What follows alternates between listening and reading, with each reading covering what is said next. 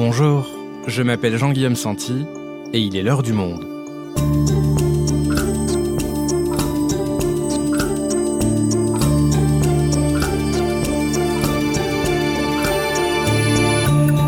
Aujourd'hui, alors que le massacre de Boutcha en Ukraine a choqué la communauté internationale, le régime russe est accusé de crimes de guerre.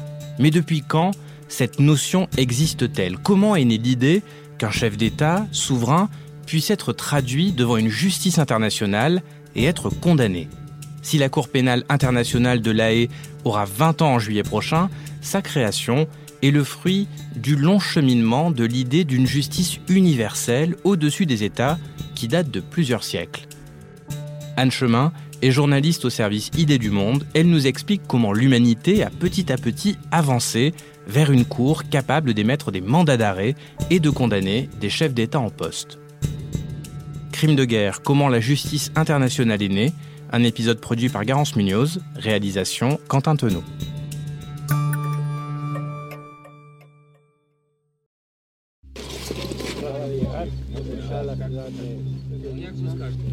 Boucha, 2 avril 2022. Les troupes ukrainiennes reprennent les rues abandonnées par les soldats russes. Devant les maisons qui se découpent sur le ciel gris, des corps gisent sur le sol. Ce sont des civils, parfois les mains liées dans le dos. Selon le maire de la ville, au moins 300 habitants sont morts. Les images font aussitôt le tour du monde et les réactions internationales pleuvent. Et une étape de plus ces dernières heures dans l'horreur. Que s'est-il passé à Butcha Una masacre deliberada. Así define Ucrania los ataques de las tropas rusas a civiles en Bucha, al noroeste de Kiev. They have reported finding hundreds of bodies and mass graves in the town of Bucha. Deux jours plus tard, le président ukrainien Volodymyr Zelensky, en gilet pare-balles, les traits tirés, marche dans les rues de Bucha accompagné de soldats. Nous pensons que ce sont des crimes de guerre et que tout cela sera reconnu par le monde comme un génocide. Vous êtes ici aujourd'hui et vous pouvez voir de vos propres yeux ce qu'il s'est passé. Nous savons qu'il y a des milliers de personnes tuées, torturées, avec des membres coupés, des filles violées et des enfants assassinés. Si le terme génocide n'est pas repris par l'ensemble de la communauté internationale, à l'exception notable de Joe Biden, la plupart des chefs d'État accusent Vladimir Poutine de crimes de guerre. Mais comment faire reconnaître ces crimes de guerre? C'est précisément la tâche de la Cour pénale internationale qui, sans attendre, lance une enquête sur le massacre de Boucha. Le procureur de la CPI se rend sur place, à deux pas d'une fosse commune, Karim Khan appelle à ce que justice soit faite. S'il y a des crimes, les juges doivent décider si des mandats ou des assignations doivent être délivrés ou non, mais nous devons procéder étape par étape et cela en fait partie. Nous disposons également d'une équipe qui n'est pas ici à cause des caméras, de médecins légistes, d'anthropologues légistes, d'analystes, d'enquêteurs et d'avocats, afin que nous puissions vraiment nous assurer de séparer la vérité de la fiction et d'insister sur le droit de chaque individu, de chaque enfant, de chaque femme et de chaque homme à voir sa vie protégée et à ne pas être ciblé sans raison. Alors, comment est née cette institution? Et avec elle le principe d'une justice pénale internationale habilitée à condamner des chefs d'État en exercice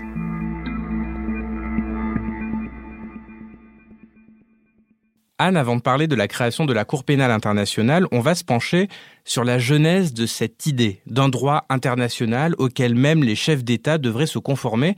À partir de quand est-ce qu'on commence à évoquer cette idée? C'est une idée relativement récente en fait dans l'histoire, si on prend en tout cas l'histoire comme un ample mouvement de plusieurs siècles. Pendant très longtemps, en gros jusqu'au XIXe siècle, le principe de la souveraineté des États est absolu. Ça veut dire que c'est le souverain à l'intérieur des frontières qui dit ce qui est interdit et ce qui est permis, et c'est lui la source de toute la souveraineté. Donc on ne peut pas imaginer à l'époque qui est au-dessus des frontières de l'État, au-dessus du souverain, au-dessus du pays, une juridiction et une loi qui dirait que ce chef d'État peut être condamné. Donc quand est-ce qu'émerge cette idée d'un droit naturel qui devrait s'imposer au chef d'État? Les premières traces de ce droit apparaissent à partir du XVIe siècle. Donc il y a des philosophes qui réfléchissent à l'idée de la guerre, à l'idée du droit international, ou en tout cas à des amorces, des prémices de droit international. Donc on a Francisco de Victoria qui lui s'interroge sur la guerre juste, on a Hugo Grotius qui s'interroge sur la guerre et la paix, et naît à cette époque l'idée que d'abord pour déclarer une guerre, c'est le jus ad bello, il faut respecter un certain nombre de, de règles, et aussi à l'intérieur de la guerre, une fois qu'on a déclaré la guerre, il faut là aussi respecter un certain nombre de règles, et ça c'est le jus in bellum. Donc ça c'est une première euh, réflexion qui s'ajoute aux réflexions morales très anciennes qu'il y a pu avoir sur la violence ou la guerre, et qui apparaissent en gros entre le 16e et le 18e, 19e siècle. Donc il y a ce droit de la guerre, et une fois qu'on l'a déclaré, ce droit dans la guerre, alors arrive ensuite le siècle des Lumières, les révolutions. Qu'est-ce que ça apporte dans ce cheminement intellectuel vers l'idée d'un droit international? Ça apporte l'idée des droits de l'homme, et ça c'est complètement nouveau. C'est-à-dire que face à l'État, il y a des citoyens et on commence à comprendre qu'il faut protéger les citoyens des abus commis par les États.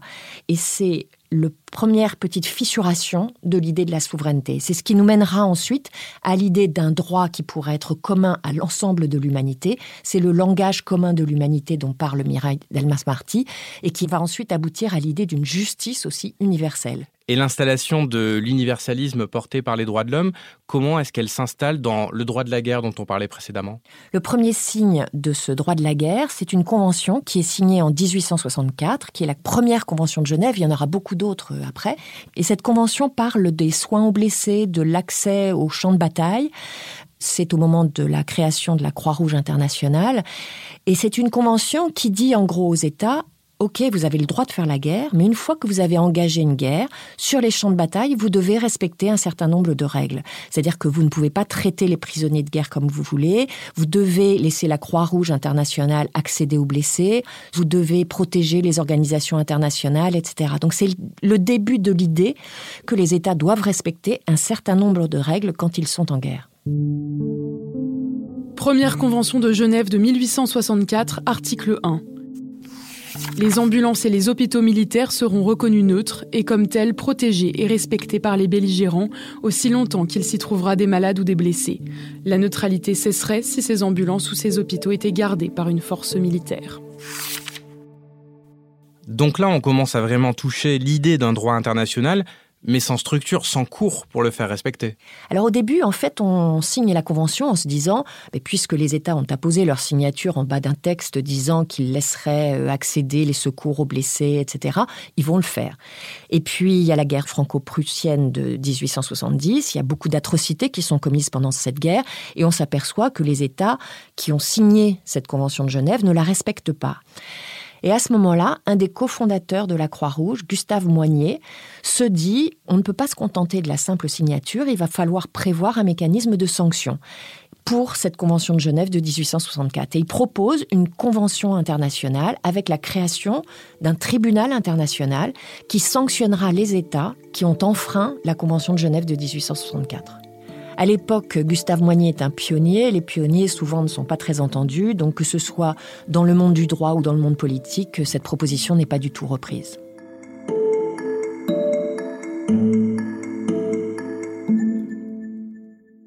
Donc Gustave Moignet n'est pas entendu à l'époque, alors quand est-ce que le concept d'une justice qui peut juger des chefs d'État car leurs décisions sont universellement condamnables apparaît? Le premier électrochoc, c'est la Première Guerre mondiale.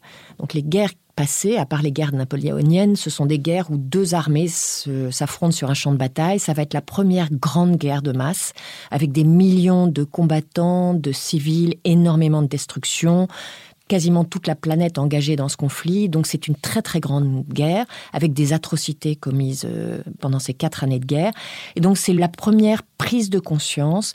C'est une sensibilité naissante à l'horreur et aux atrocités de la guerre qui va petit à petit bouleverser les consciences et bousculer le concept de souveraineté. Et alors comment ce bouleversement se manifeste dans le cheminement vers une justice internationale? Ben, Ça se manifeste dès le traité de Versailles, en fait, au lendemain de la guerre, en 1918, dans le texte qui est signé dans la Galerie des Glaces à Versailles. On prévoit pour la première fois de l'histoire que le souverain qui est à l'origine du déclenchement de la guerre, le Kaiser allemand, va être jugé par une cour internationale. Traité de Versailles, partie 7, article 227. Les puissants alliés et associés mettent en accusation publique Guillaume II de Hohenzollern, ex-empereur d'Allemagne, pour offense suprême contre la morale internationale et l'autorité sacrée des traités.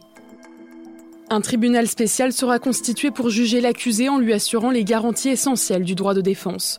Il sera composé de cinq juges nommés par chacune des cinq puissances suivantes, à savoir les États-Unis d'Amérique, la Grande-Bretagne, la France, l'Italie et le Japon. Le tribunal jugera sur motif inspiré des principes les plus élevés de la politique entre les nations, avec le souci d'assurer le respect des obligations solennelles et des engagements internationaux ainsi que de la morale internationale. Il lui appartiendra de déterminer la peine qu'il estimera devoir être appliquée. Finalement, le Kaiser ne sera pas jugé parce qu'il part aux Pays-Bas, qu'il est protégé aux Pays-Bas, qu'il refuse de l'extrader. Mais on a déjà une première idée de la justice internationale, même si ce n'est pas celle que nous connaissons aujourd'hui. C'est un tribunal de vainqueurs, c'est inclus dans un traité de paix, c'est pas un tribunal international indépendant et impartial comme la Cour pénale internationale aujourd'hui.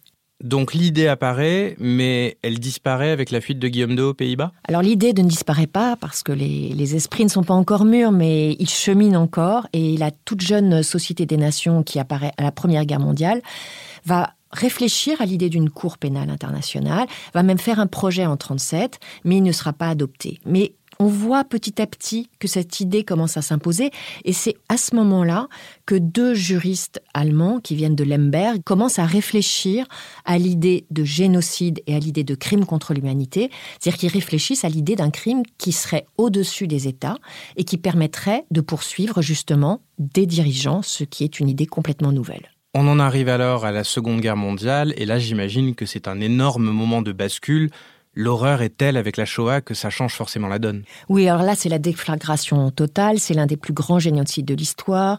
On pense qu'il y a à peu près 50 millions de morts à la fin de la Seconde Guerre mondiale.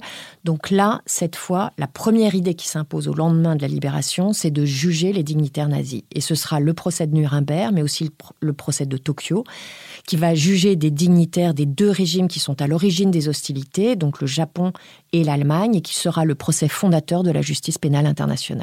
Et les commentateurs de l'époque ont bien conscience d'assister à un événement historique comme on l'entend dans ce documentaire diffusé à la télévision française dix jours après le verdict du procès.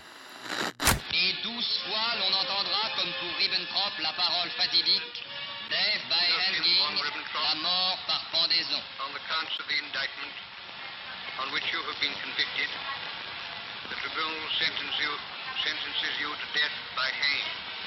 La corde pour onze coupables, la prison pour ces d'autres, la grâce pour trois. Le verdict de Nuremberg, dont l'espérance soutint les peuples, a pris sa place dans l'histoire. Nuremberg sera maintenant le nom d'une justice qui n'est pas l'expression de la vengeance, mais d'une morale plus haute. Au-dessus des maîtres du siècle, il y a une justice. Tu nous dis, Anne, que ce procès de Nuremberg est un moment fondateur de la justice internationale. Pourquoi? Alors c'est la première fois de l'histoire que des dirigeants après une guerre sont jugés par un tribunal international. C'est un tribunal militaire, mais c'est un tribunal avec des juges et qui respecte un certain nombre de formes, c'est-à-dire qu'il y a des accusés qui ont des avocats, ils peuvent euh, contester les preuves, ils peuvent avoir des plaidoiries. On respecte un certain nombre de formes pour montrer aussi que les vainqueurs ne sont pas du côté de la barbarie, qu'ils ne vont pas juger euh, rapidement les responsables et ensuite les envoyer devant un peloton d'exécution. On veut que ça ressemble à un vrai procès et pour autant, on n'est pas non plus totalement dans les normes de la justice internationale telles qu'on les connaît aujourd'hui. Non, c'est une justice de vainqueurs. Donc les juges sont issus des quatre pays qui ont gagné la Seconde Guerre mondiale. Et par ailleurs, il n'y a aucune place pour les victimes, ce qui pour euh, nous aujourd'hui est évidemment euh, tout à fait étrange, mais c'était comme ça aussi à l'époque dans la plupart des justices nationales. La victime n'avait pas beaucoup de place.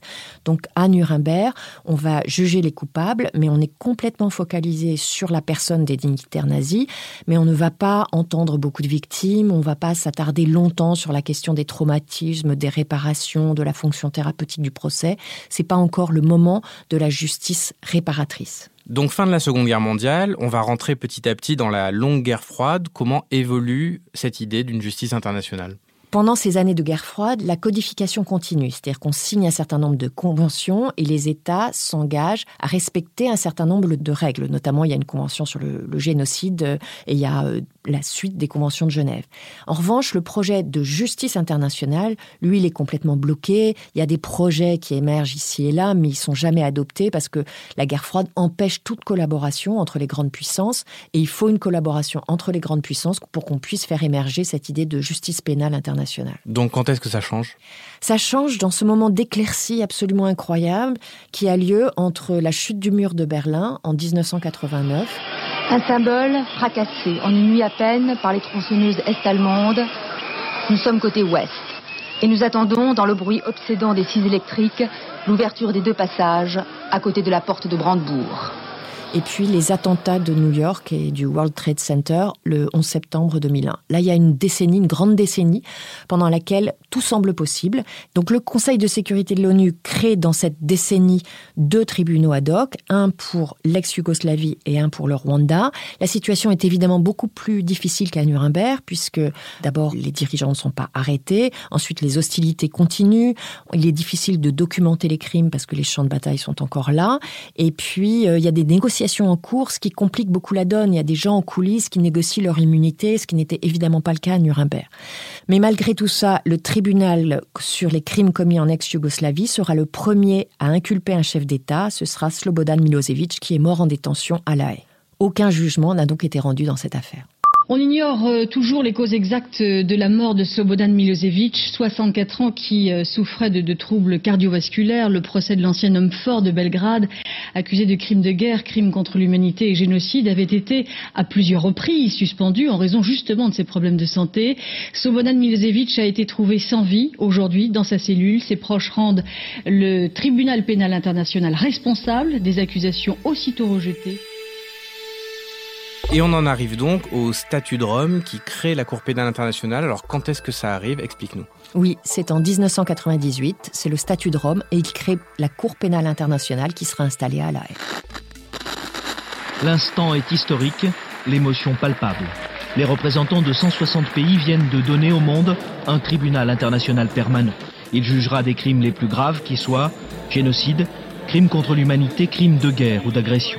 Une innovation obtenue non sans mal après cinq semaines de débats à Rome et la mauvaise volonté manifeste de quelques pays, les États-Unis en tête.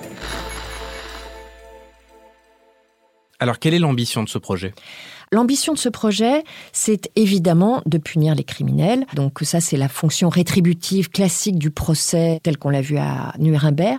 Mais il y a une autre ambition dans ce projet de Cour pénale internationale qui n'existait pas à Nuremberg. C'est l'idée qu'il faut aussi préparer la paix, reconnaître les victimes. C'est une justice restauratrice, c'est une justice de prévention, donc elle a une fonction régulatrice. Et ça, c'est une dimension qui était complètement absente à Nuremberg. Comment est-ce qu'elle fonctionne concrètement, la Cour pénale internationale? Alors, elle est installée à La Haye, près des dunes, près de la mer du Nord. C'est un traité qui a été signé par 123 pays, donc c'est une cour internationale. Il y a 900 personnes qui travaillent là-bas et elle travaille, donc elle enquête actuellement sur 16 pays. Elle a délivré plus d'une quarantaine de mandats d'arrêt et de citation à comparaître et pour le moment, elle a condamné 5 accusés pour crimes contre l'humanité et crimes de guerre. Tu nous dis qu'il y a 123 pays euh, signataires du statut de Rome. Alors, quels sont les pays qui n'en font pas partie? Le problème, c'est que ce sont des pays qui sont des grands pays et ou parfois d'ailleurs des pays problématiques sur le plan justement des crimes de guerre. Donc, les États-Unis ont signé puis ont retiré leur signature. La Chine n'a pas signé. La Russie, Israël, la Syrie ou l'Inde n'ont pas signé. C'est-à-dire ces grands pays ne sont pas concernés par la juridiction de la Cour pénale internationale. Et donc ça veut dire que si ces pays ne sont pas signataires, la CPI ne peut rien faire contre eux en cas de crime de guerre? Ça dépend où ils les commettent. S'ils les commettent sur leur sol, la CPI ne peut pas intervenir. En revanche, s'ils commettent ces crimes sur le sol d'un pays qui a reconnu la compétence de la Cour pénale internationale, alors ils peuvent être poursuivis. Et c'est le cas en ce moment pour l'Ukraine. L'Ukraine a reconnu la compétence de la Cour en 2014 après Maïdan. Et donc les crimes de guerre russes qui sont commis actuellement en Ukraine peuvent être poursuivis par la Cour pénale internationale. Donc on voit tout de suite euh, les limites quand même de la juridiction de la Cour pénale internationale. Elle est quand même euh, capable de faire justice malgré toutes ces limitations? Alors elle est capable d'abord de proclamer un idéal, ce qui n'est pas rien. Elle est capable de dire où sont les grandes valeurs internationales, les grandes valeurs humanitaires qui nous gouvernent tous. C'est le langage commun de l'humanité, comme disait Mireille Delmas-Marty, c'est-à-dire qu'elle dit il y a un certain nombre de crimes qui sont au-dessus de tous les autres et qui sont reconnus par quasiment toute la communauté internationale. Et ça, c'est un, c'est bien sûr un idéal, mais c'est important de le proclamer et de le voir reconnu. Après, dans le concret, c'est évidemment plus compliqué de mener des enquêtes, de remonter la chaîne de commandement et d'émettre des mandats d'arrêt contre des chefs d'État. Mais malgré tout, il y a des cas où on voit que la Cour pénale internationale a une influence. Ça a été le cas, par exemple, pour Omar el-Béchir au Soudan. Donc, c'est le dictateur soudanais qui a été euh, mis en examen pour euh, génocide et crimes contre l'humanité. Tant que cette mise en examen existait et qu'il y avait un mandat d'arrêt international, ce dictateur n'a pas pu se promener sur toute la planète comme il voulait. Il devait aller dans des États où la Cour n'était pas reconnue, parce que sinon les États étaient obligés de l'arrêter, puisqu'ils avaient reconnu la compétence de la Cour. Ils devaient exécuter le mandat d'arrêt international contre El-Béchir. Et alors, pour revenir à l'Ukraine, la CPI a ouvert une enquête pour crimes de guerre le 2 mars dernier. Qu'est-ce qu'on peut en attendre?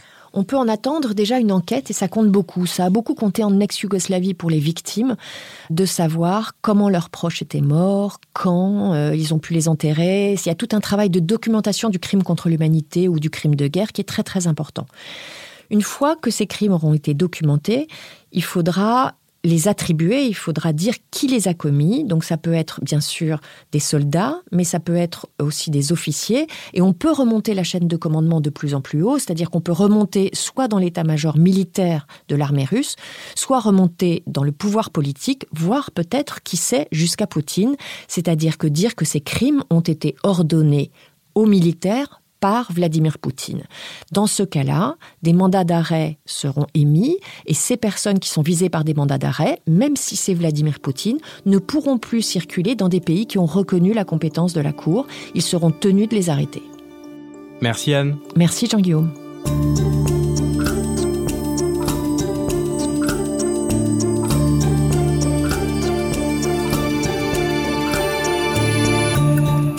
Si vous souhaitez en savoir plus sur le sujet, vous pouvez aller lire toute l'enquête d'Anne Chemin sur la justice internationale en allant vous abonner sur notre site. C'est la fin de L'heure du monde, le podcast quotidien d'actualité proposé par le journal Le Monde et Spotify. Pour ne rater aucun épisode, vous pouvez vous abonner gratuitement au podcast sur Spotify ou nous retrouver chaque jour sur le site et l'application lemonde.fr.